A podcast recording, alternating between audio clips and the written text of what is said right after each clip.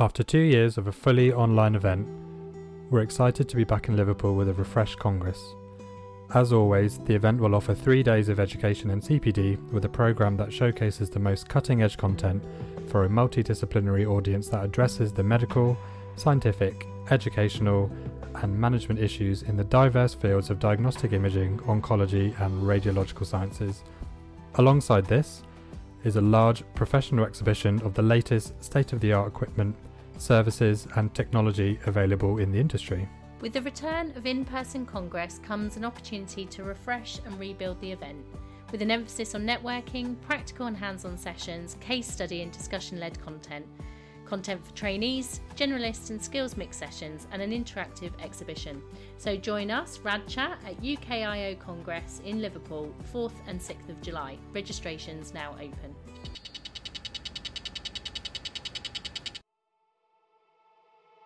Hello, everyone, and welcome to Rad Chat, the first therapeutic radiographer led oncology podcast. So, this is number 42. My name's Jo McNamara, and I'm joined by fellow host Naman Julka Anderson. Hi, everyone. So, a big thank you to our last guest, Professor Alan Pacey, who talked about fertility and cancer. So, if you haven't had a chance yet, please do go and take a listen.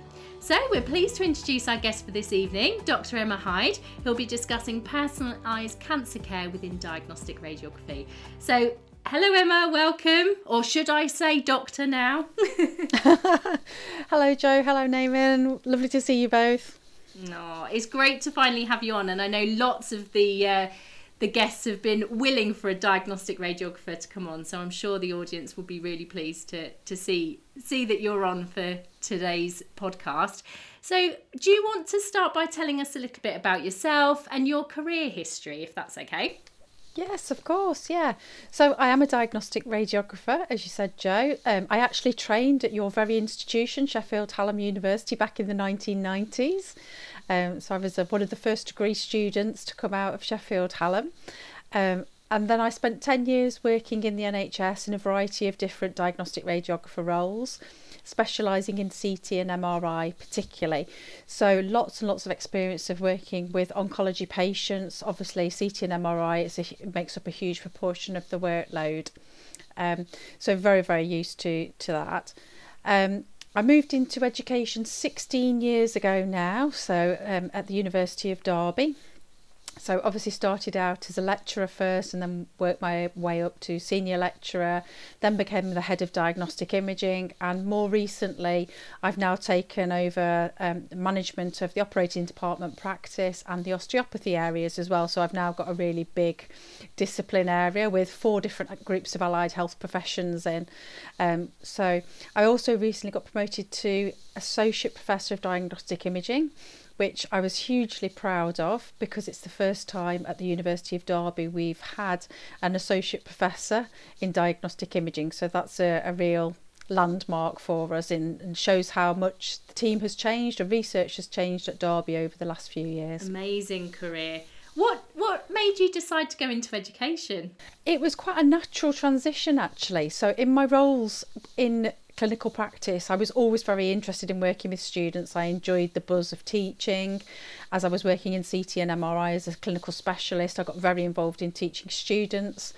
Um, who would come and spend a week or so with us. Um, I used to love giving them little demonstrations of MRI safety. Um, and as time went on, I just got more and more involved. So I started helping out with prospective student interviews. I started doing little bits of teaching here and there. Um, and in my last clinical job, which was at, um, at the University Hospitals of Leicester, I was actually part of the teaching team in what they called the Imaging Academy back then, which was used to train their assistant practitioners. Um, and so it, from that point, it was a really, really natural move because so much of my job at that point was was to do with teaching or training anyway. So it was a very natural transition. So, in your current role, what does your normal day look like?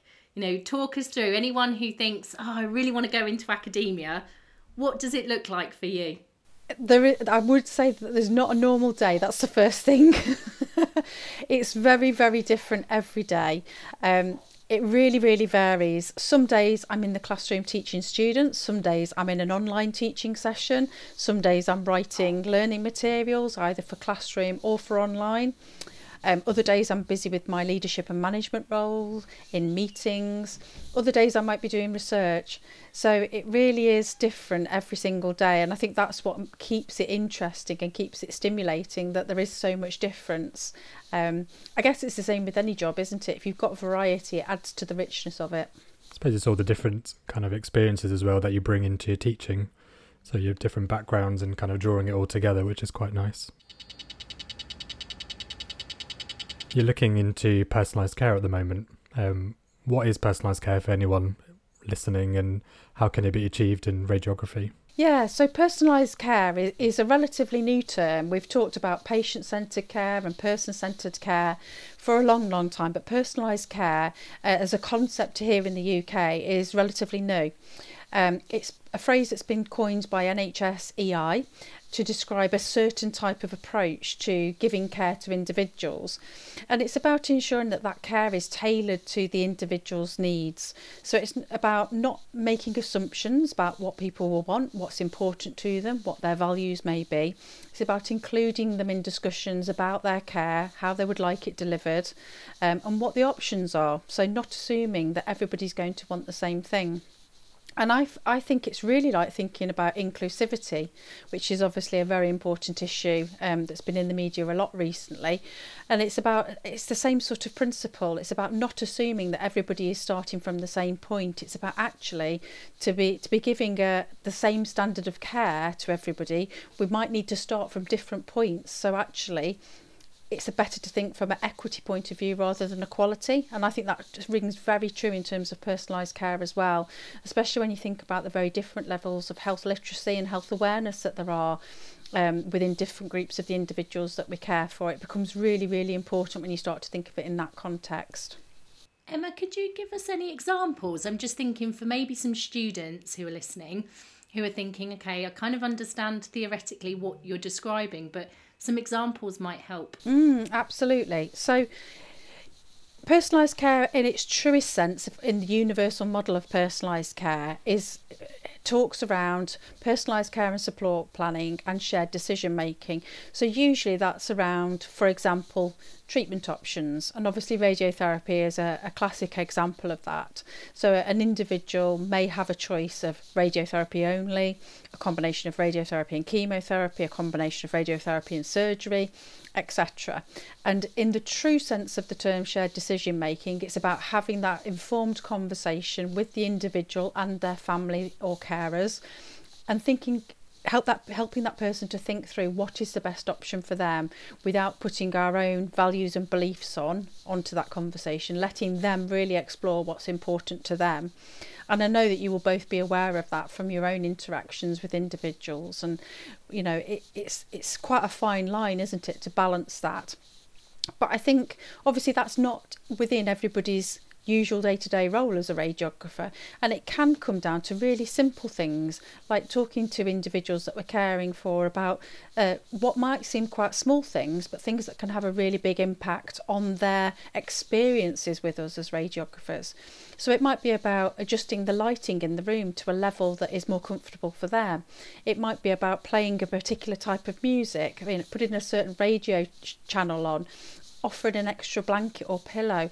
All these things could be could actually come under the umbrella and should of personalised care because we're tailoring our care to the individual and not making an assumption about what they may or may not want. I suppose we'd all agree that despite time pressures, we'd want to deliver personalised or person centred care. Do you think some people it might not actually be on their priority list? If you think, I know Jo hates the term fluffy, but I'm going to use it again as therapeutic radiographers, we always say we have the interpersonal skill side, but also the technical knowledge. Um, do you think that maybe if someone is a bit more technically advanced and that's the area that they prefer, how would they draw in that person centered care?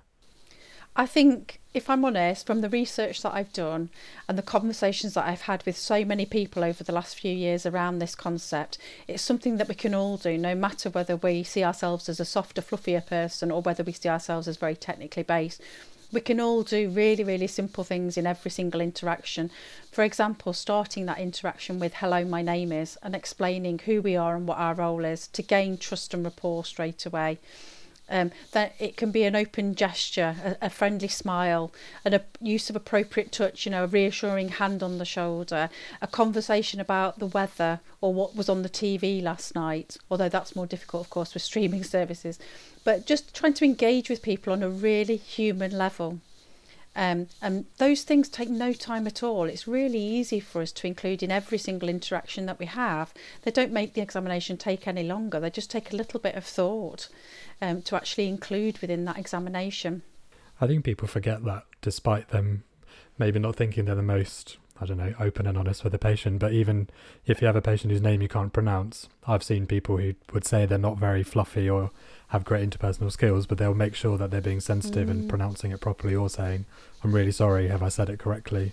But as you said, it's just finding that tiny little bit. Yeah. That's more than enough for some people. They'll feel exactly, valued and yes. listened to. Yeah. I mean, uh, an example that really sticks with me from my days as a very junior, newly qualified radiographer was assuming that uh, um, that colloquialisms would make make individuals I was caring for re- feel reassured and that I was there to la- look after them. And I remember calling a gentleman once, "Chick, would you like to come in, Chick?" Because where I worked at the time in Nottingham, "Chick" was a really common phrase.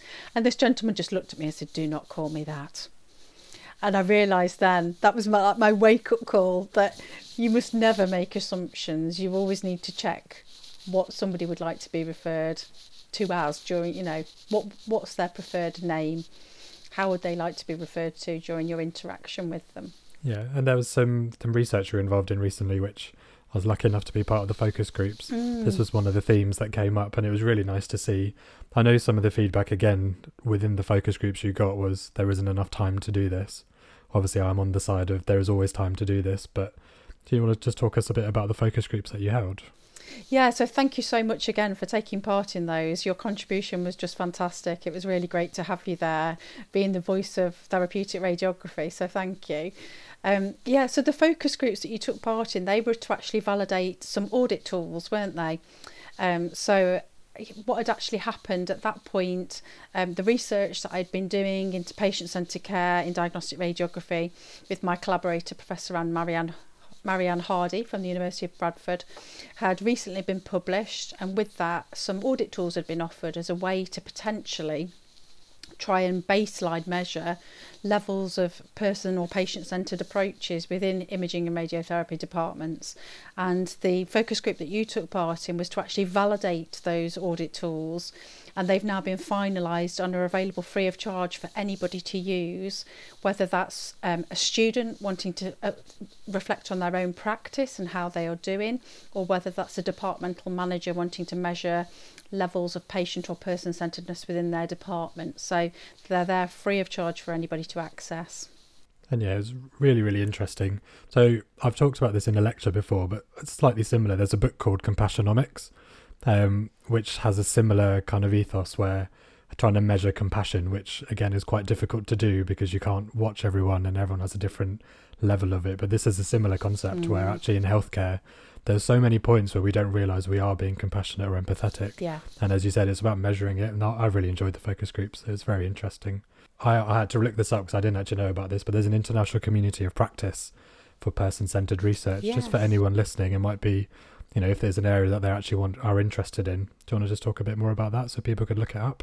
Yeah, of course. So I joined this um, international community of practice about six months ago now.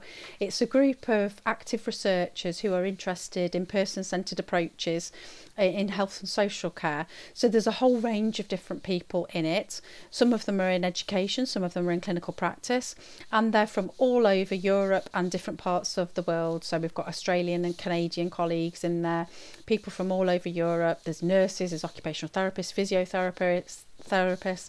I'm the first diagnostic radiographer in that group. And Gareth Hill, who you may know, is the first therapeutic radiographer in that group. So we're we're putting the flags out there for the radiography community. Um, so to become a member of the group, you have to have evidence of um, your research into person-centered practice, and obviously Gareth and I have both done doctoral work linked to that, so hence why we're members. Um, but it's a very welcoming community, and I'm delighted to be part of it and be be working with the group now. So um, yeah, it's just a fantastic experience to talk to other people about what person centred care is like in different countries and how different healthcare systems impact on on the care we can provide. And is the main aim of that group to then go on to do further research? Absolutely, yeah. So there's a number of projects active at the moment, um, and there's also an active postgraduate group which I've just joined as well. So that's for people who have done a PhD in something person centred. Um, so it's really really interesting getting involved in that as a new new doctor myself.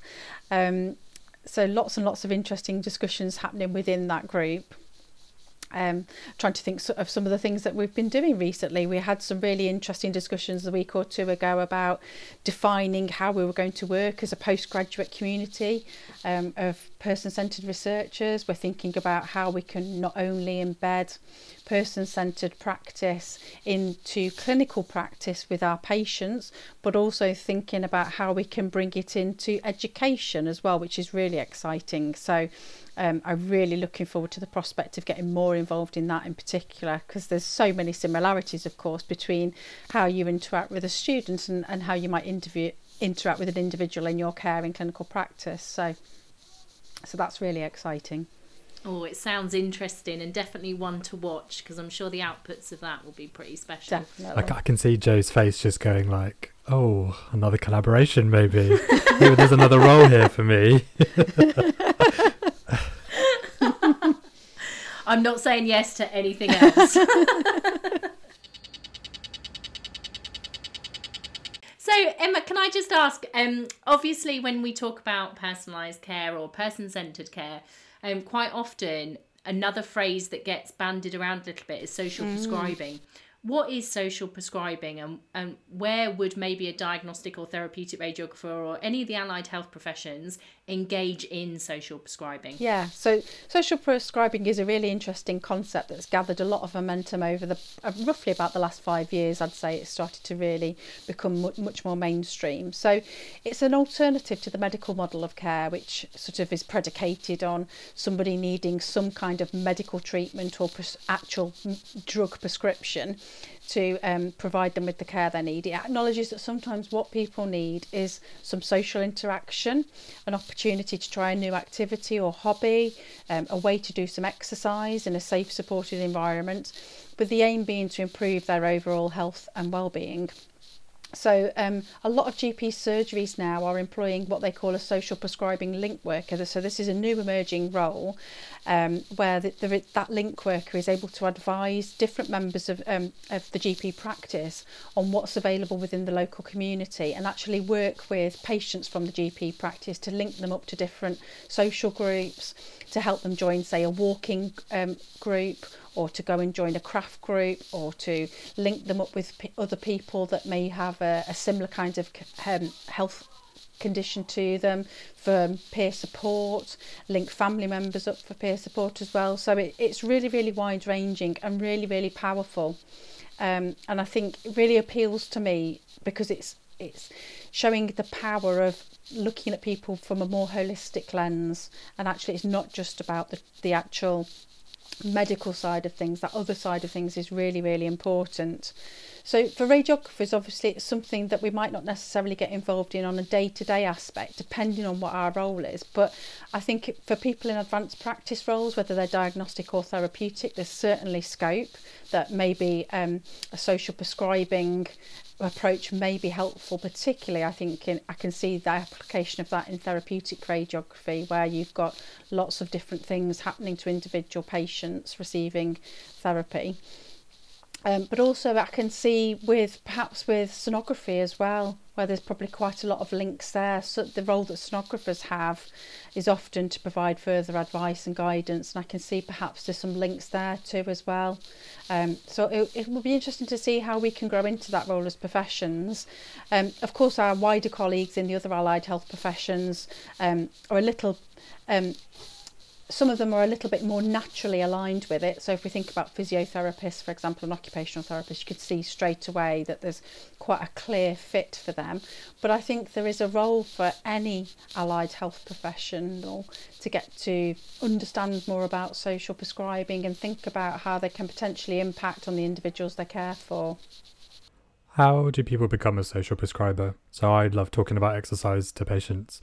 I've got my 5k away top on.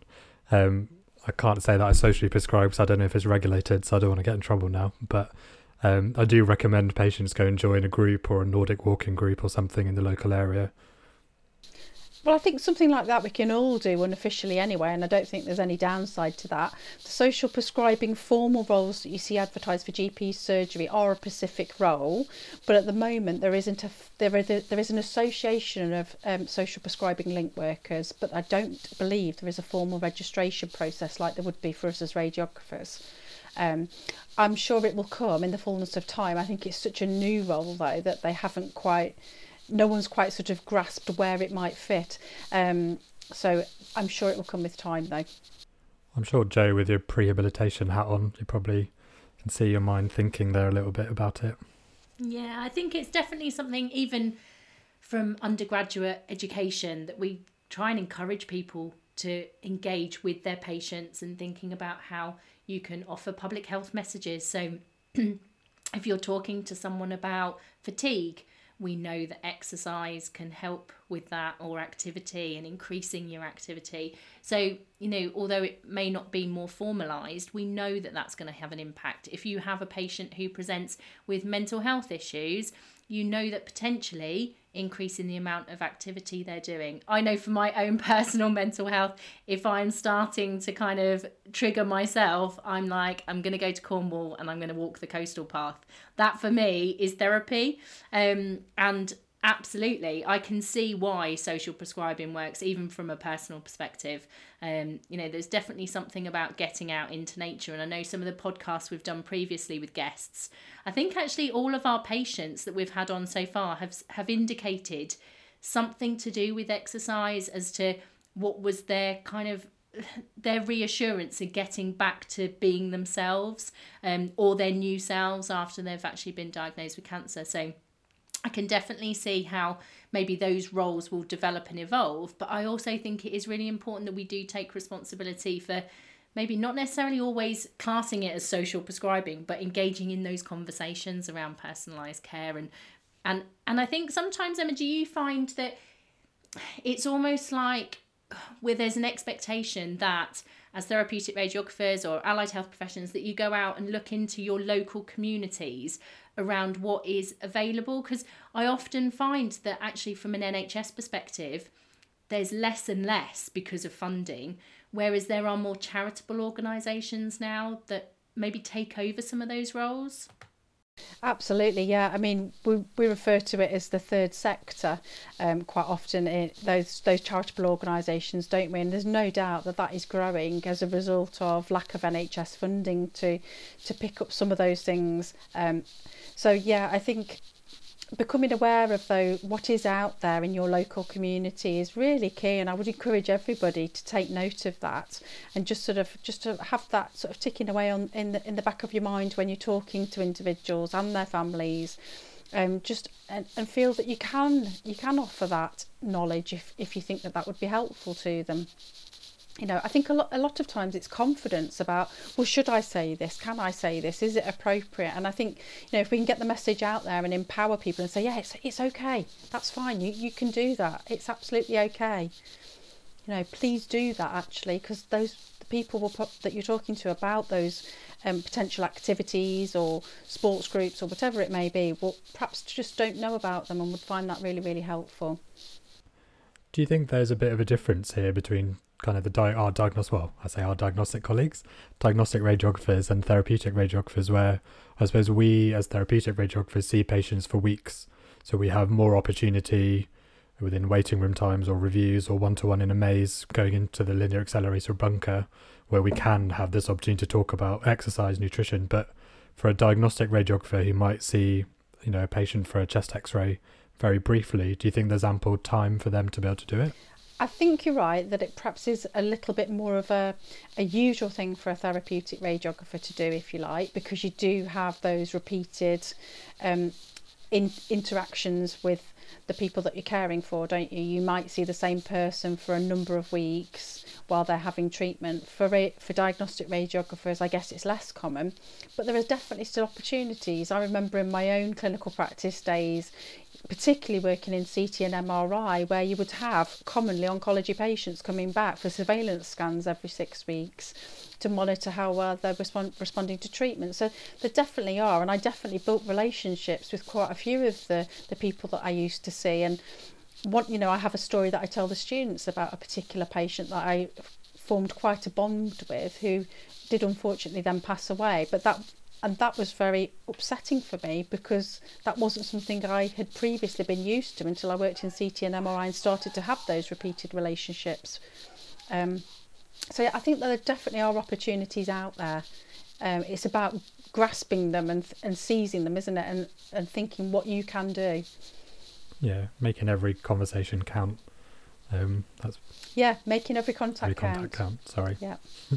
yeah, that's that. Sorry, yeah, that's that's uh, no, it's it's a it's a really um, it's one of the sort of buzz phrases to do with personalised care, making every contact count. So, Emma, you were awarded a National Teaching Fellowship, as you mentioned, uh, by Advance HE. Can you tell us a bit more about it? Yeah, absolutely. Um, I was absolutely delighted to get that. Obviously, in the educational world, a National Teacher Fellowship is a very prestigious award that recognises that at, um, you know you're achieving national impact with the things that you're doing. So I was really, really delighted when I was sort of given the nudge to say, you really ought to do this. That was nice enough in the first place, but then to actually finally get, you know, go through the process and, and be awarded was fantastic. So um, it was quite a bit of work to put together the, the claim, they call it, for the National Teaching Fellowship. And I wrote it around um, my own research, obviously, looking at patient centred approaches. Um, I also talked about how I've worked really hard to create a research active team culture within my team at the university. And I also talked about my leadership and management of embedding simulation as a cornerstone of our teaching practice at the University of Derby, something that we've got a really strong reputation for. Um, so those three things together formed the, the basis of my my claim. Um, obviously, the research was underpinning teaching. My team being more research active was underpinning teaching, and simulation uh, being the cornerstone of our teaching approach was in, in, in you know again informing and in um, informing our teaching practice. So it was all about improving teaching for the benefits of our students and ultimately, of course, the end users, the, the people that we care for in clinical practice. As someone as, as who keeps getting the nudge to go and do things like this. I keep I keep reading about how much work it takes. So it's amazing that you got it, Emma. Absolutely amazing, and it's great for radiography as a whole to kind of have role models, real life role models, as Janice would call them, um, to kind of motivate everyone to think about going for opportunities like that. Um, Emma, you commented a little bit about um, kind of creating a culture. And I know sometimes that's something that we say a lot of in academia. Um, how would you go about maybe creating more of a, a, a research culture within clinical? Because I know it's something that we can kind of get our heads around in academia, and you're actively encouraged to obviously pursue research. But what do you think we need to do to be able to generate more of that culture within the clinical setting? I think it's about support, support for peers, because I think when you're a new researcher, when you've you've not got much experience, when you haven't published before or taken things to conference, it's a really, really daunting prospect. You know, I remember my first publications and conference presentations, you know, my knees were knocking, I was shaking, I was in a terrible state. You know, it was really, really daunting. But as you do these things more and more, they get easier and easier. But one of the key things I think is collaboration, about not trying to go it alone. And I think sometimes people think they have to do it all themselves, it's got to be all their own work. Actually, collaboration is the best way forward. You get so much out of it. Um, and I've now collaborated with lots of people um, within the radiography community here in the UK. I've also now got international collaborators as well, um, looking at international perspectives of person centred care, which is fantastic. Um, and that's what I've tried to embed within my own team around peer support, buddying people up. helping people who are less experienced, supporting them to put together an ethics application, and then helping them collect data and write that up. As that's been the way that I've done it. And I would encourage the people that, in clinical departments have got that experience already to really think about well, who who's the young talent in their clinical department that they could support and work with and nurture. Um, and you know, I was really proud last week uh, that a colleague that I've been working with that um, is based at University Hospitals of Derby and Burton published in Insight um, about his, the uh, experience he's had setting up a journal club within the trust. And I, I had helped him. I didn't expect him to name me on the publication, but he did, and I, it brought a little tear to my eye. I just, you know, and I was so proud of him, so proud of him for what he's done. You know, it's absolutely fantastic what he's managed to achieve. So I think if we can try and in, encourage people to to offer that support to our new young bright things, that's what we need to do and grow our talent, don't we? Definitely. Um, yeah, I did read the Journal Club one. It was very nice to see. it was, wasn't um, it? You, yeah. You, you talked about the international collaborations, Emma. Just wondering if you found from different communities that is there a big difference between person centered care due to cultural backgrounds or religion? So we don't actually know yet. We're just starting to collect the data. So um, the other um, universities that I'm working with have only just finished going through the ethical approval process, so we haven't got any any um, large amounts of data yet to start making any any conclusions, drawing any conclusions from. But we do expect to see that different healthcare models have are going to impact on it. We think without a doubt that they probably will, and we do expect to see countries with very rural communities that that has an impact as well. Um, what that impact is, we'll we'll obviously need to wait and see. But that is what we're anticipating. But interestingly, I am working with a, a PhD student in Ghana at the moment who's also researching um, person centered care approaches. And it's really quite striking already working with her the differences that she, so, you know, what she perceives from feedback that she's had as person centered approaches is quite different to what I would see. So we've had some really interesting dialogues about that. And that's all down again to the, the funding of the healthcare systems and expectations of, of health within um, the Ghanaian system. So, really, really interesting, and I, I'm looking forward to seeing what comes out of that. Do you mind me asking what sort of differences? So, hopefully, I'm not breaking any confidences here, but one of the key things she's identified straight away is around waiting times because in their healthcare system in Ghana that there is no such thing as an appointment time. You go and wait. You go you go to the hospital and you wait for your appoint. Um, well, it isn't an appointment. It's you know you wait to be seen. So the th- the thing that's coming through for her at the moment is around how do they reduce waiting times so that they can give better care. And that to me was I was like, gosh, okay, so you know in the research that I carried out, waiting times came through as important, but they came through as important in terms of knowing how long you needed um, a parking ticket on your car, or what you know, how would that affect which bus you, that the person was going to catch home, and things like that, or you know, were they going to be able to go back to work after the interaction? So completely different mindset, and really eye opening for me. And I, and I felt a bit silly, really, not realising it. If I'm honest, I felt a bit like, of course, of course, I should have realised that, but but it, it's so different, and I think we, we're used to what we're used to, aren't we? We are acclimatised to to whatever country we're living in and the systems and how they work there. And I think that's where international collaboration is really, really rich, helping us to think about those differences and what we can learn from each other. Yeah, we're very lucky to have the NHS, and I think there are countries you know, we've talked about this on the podcast before, Jo and I, that there are countries that have one linear accelerator for the whole country, mm. one clinical and maybe one medical oncologist, and that's just normal. Um, they never yeah. have a day off, basically. um, yeah. But do you do you think you might not have come across this yet with the research as well? But do you think personalised care is different between public sector and private healthcare, or the priorities might be different? I think I think that there probably is something in that. Unfortunately, we didn't get enough private providers or independent providers, as I think they prefer to be called, um, taking part in the original research. But that it could be a really interesting follow up piece of work because I, think from the, the private or independent providers that we did have involved, you could see differences without a doubt. Um, and I think just the fact that often workload is more planned in those private and independent settings because they've not at the behest of emergency departments, for example, which can in diagnostic radiography can really disrupt things. Um, so the fact that it's more planned planned patient, episodes of patient care, I think, does make a difference, and it would be interesting to explore that further. Definitely.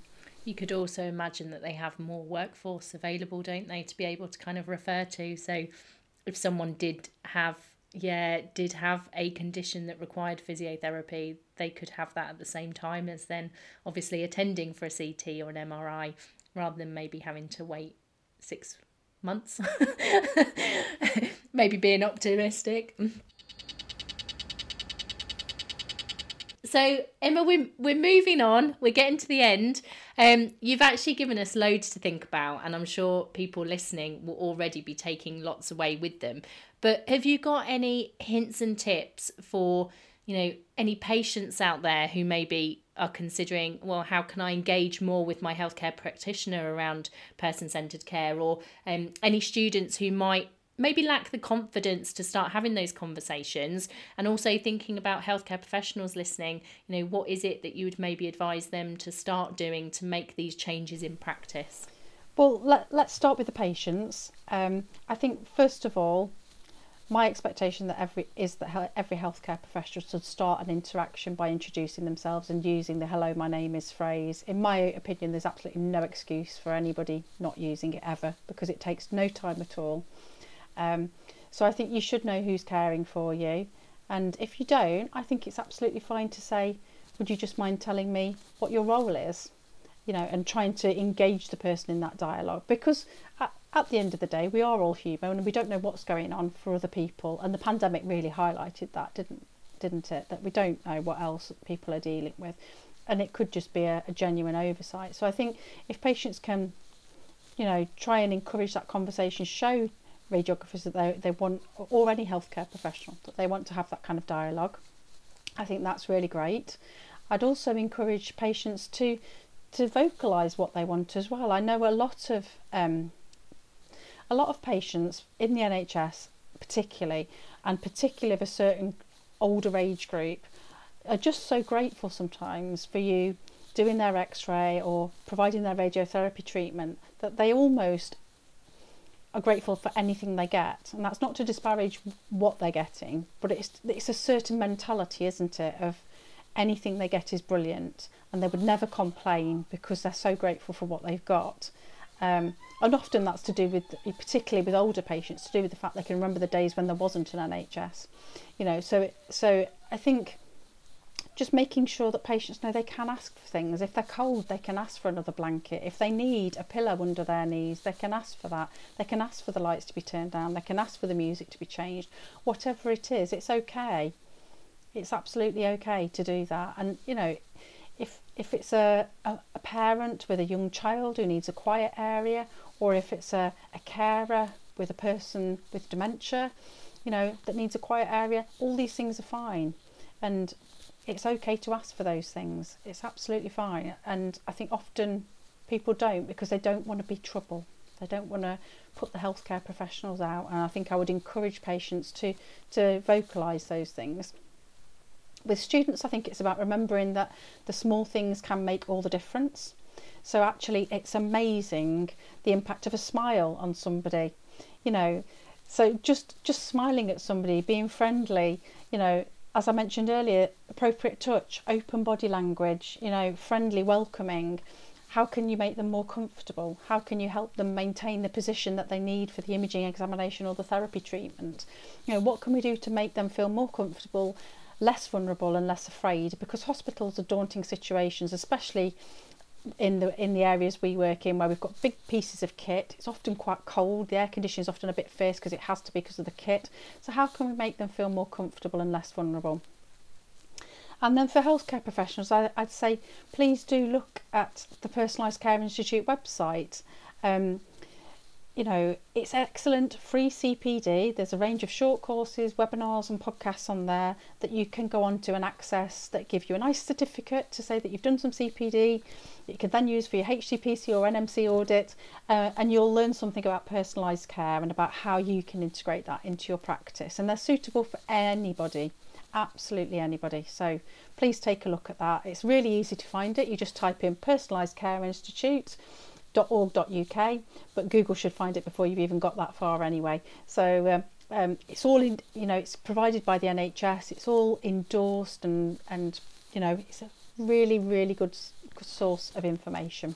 Oh, thank you, Emma. We'll definitely link it as well with the podcast. So, Thank if you. for any reason people don't want to even Google it, they can just link directly from the podcast. So that's fine. Fantastic. I really like the points you made about um, being a patient, actually, because I've had it, and I'm sure you would have both experienced it. You know, where a patient does ask, Mm. never have I gone, oh, God, I can't, I can't believe that patient's asking for that. I always go, oh, yeah, of course, absolutely. Or if they're like, actually, I really don't like this song, please can we turn it off or can I have it in silent?